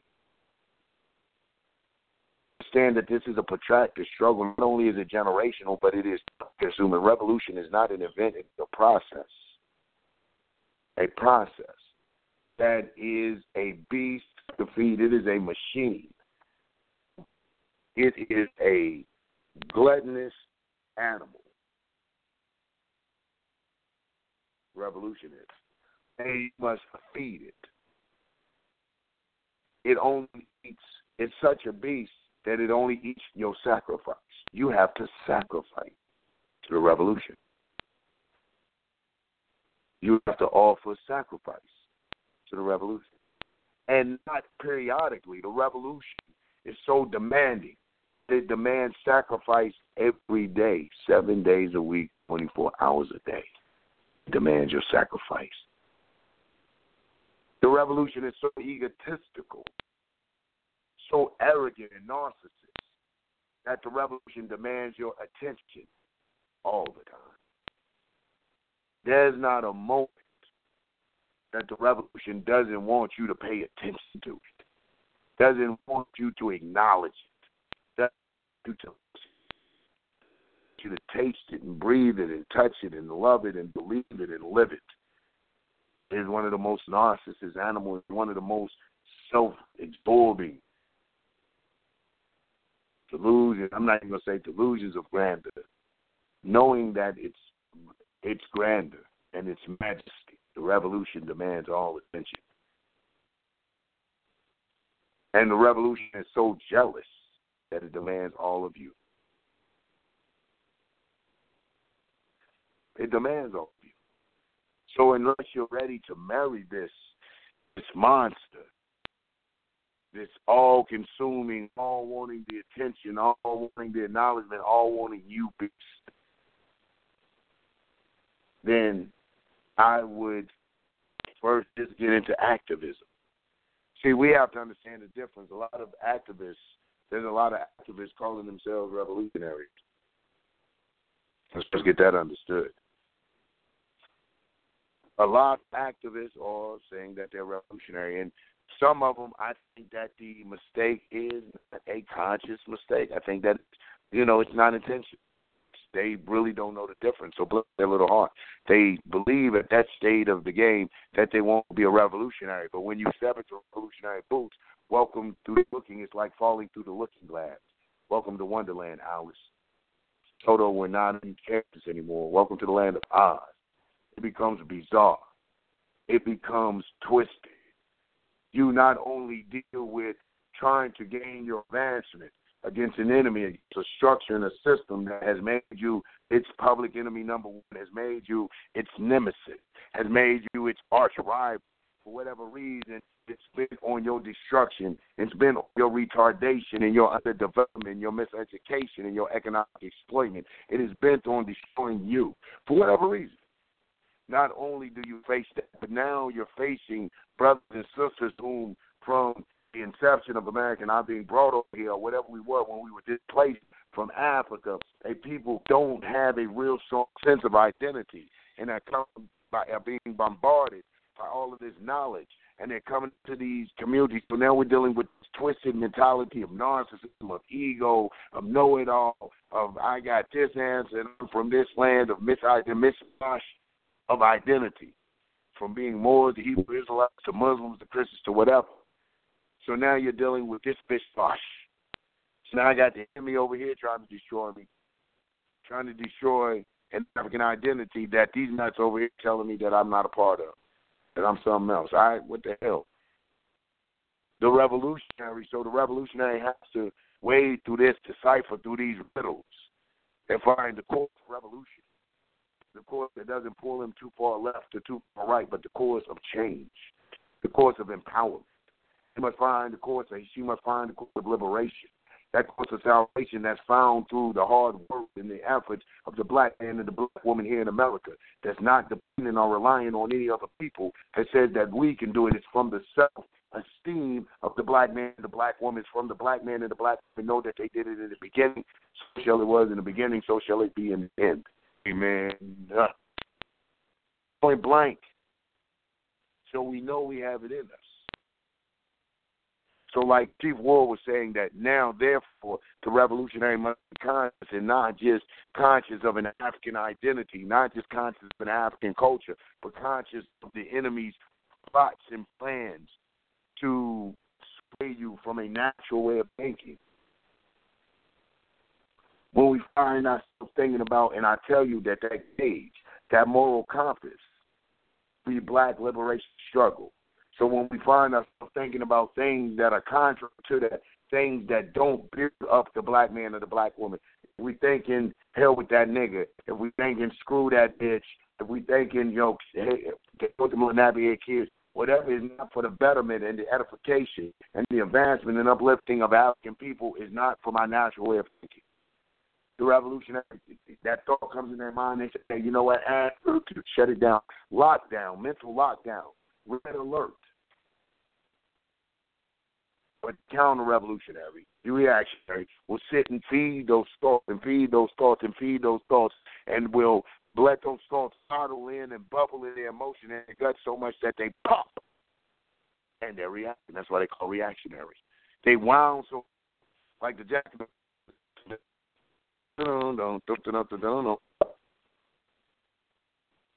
They pop and explode and they're reacting to the murder of this brother, the murder of that sister, this thing on there. Wherever cameras are, they ready to jump in front of the cameras. Didn't have healthy outlets and programs to really address the issue. And they exploded.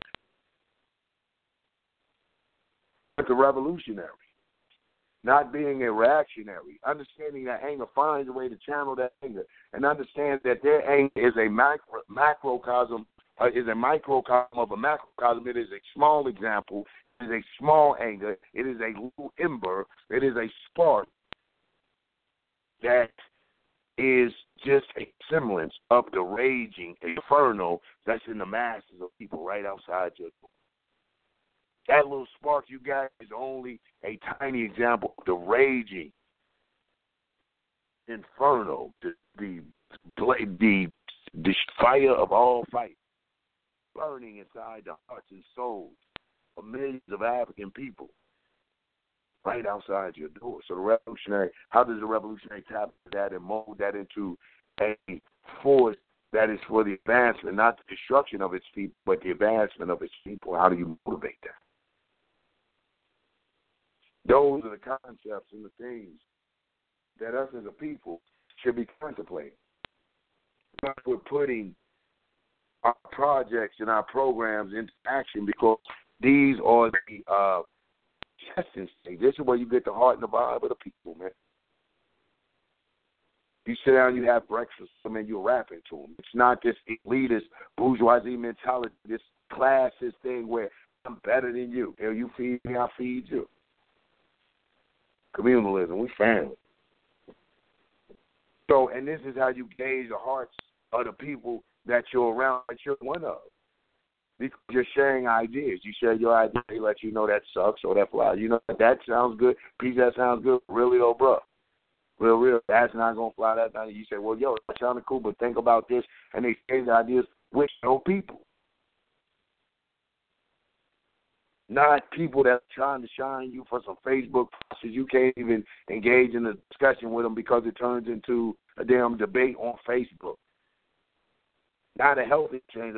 Me and my companions, me and my comrades debate all the time. They be good debates. I always walk away knowing something different. You debate me, I have you ready to fight. Like my companions debate them, they have you ready to fight.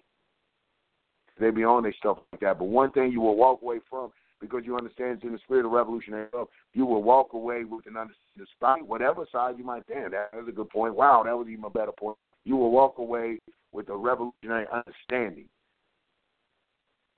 and a whole different view on your position in revolution. See, despite you might have, when revolutionary debate and go before, sitting there looking at them, you're like, damn, they're going at it. But one thing you didn't catch, what you walked out of, you've been revolutionized.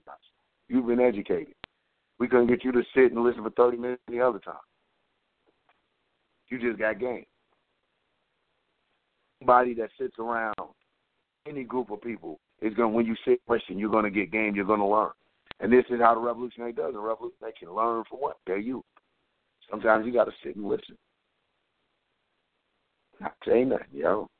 Oh, what? This was that's what's happening. Cause we old, man. Not old, old heads, but we're older.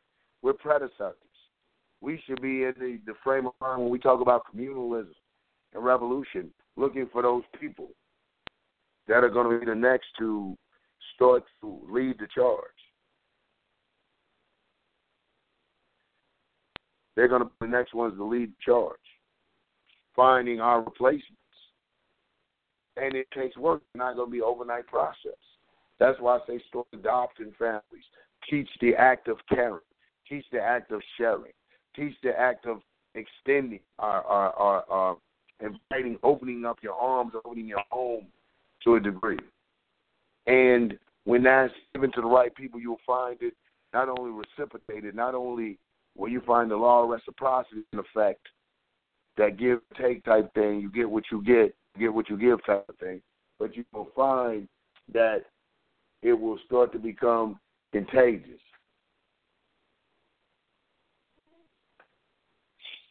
You will find that the the, the people themselves in the community So these are some of the things that you know that we we look to do. Starting with the practical steps. That's why I wanted to have a rap session this Wednesday. I just wanted us to rap and really just discuss one of the basic things. Sometimes we get we get heavy, we get deep into revolutionary politics, we get deep into culture, we can get deep, and now we just rap about what community is and what we expect.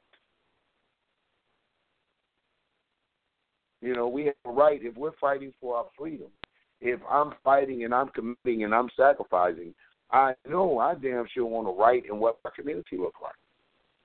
You know, don't get me wrong. I may have some people I don't want to move in the community. Am I discriminating? I mean, we have to sit down and have this real talk because we're talking about unity. We're talking about fighting together. We're talking about this black nation, and when we get this, if they say, okay, okay, you know what, we're just trying you guys go over there, man, are we gonna be fine? Everybody gonna be trying to run it their way. They got this little piece of land. I'm building my hut out of this tree, my man, for real. Me and my boys on the fence, and we just taking spots. I mean, how's it look? Do we cooperate enough? So, you know, one of the land might grow rice, the other one potatoes. Are we gonna trade one another? Am I gonna be a potato eating brother forever? I should always have some of them rice. You don't give me no rice now. Me and my boys taking your rice. We're going rice without potatoes.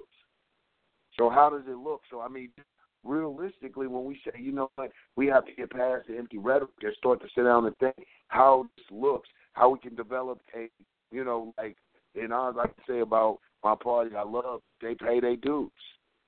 Now we got phone numbers, patches, radio programs, dues are being paid, man, and I big ups my party for that.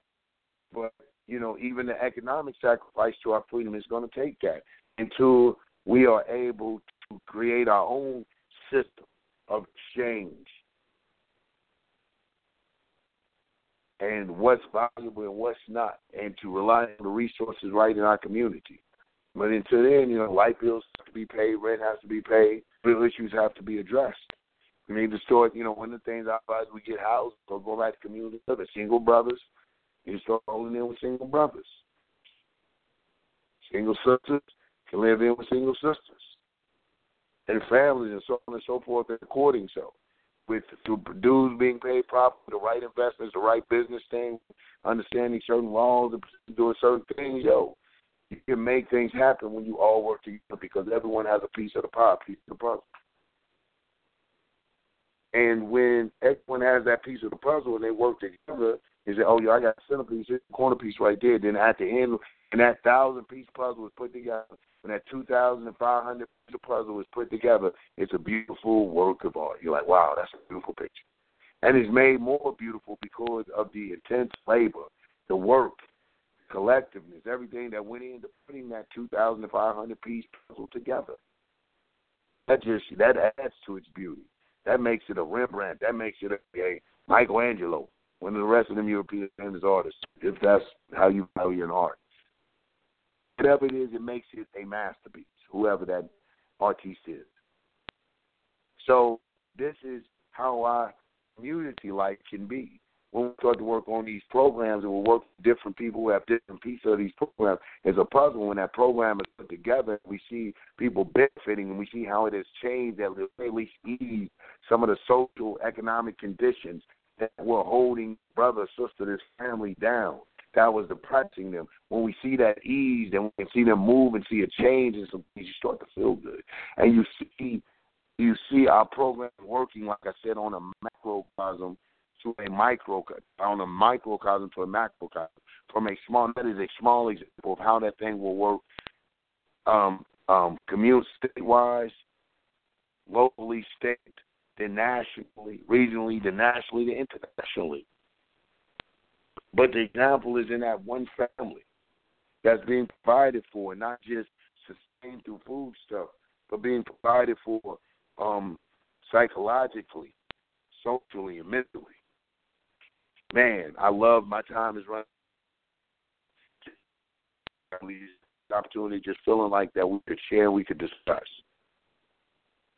And we look for you to listen to it again on Mondays.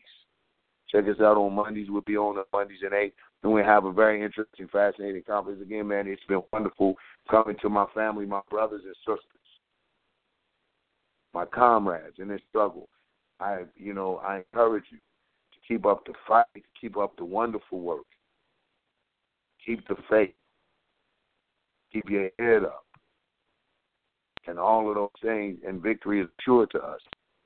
I'm your brother, Chairman Yang, the People's Black Panther Party.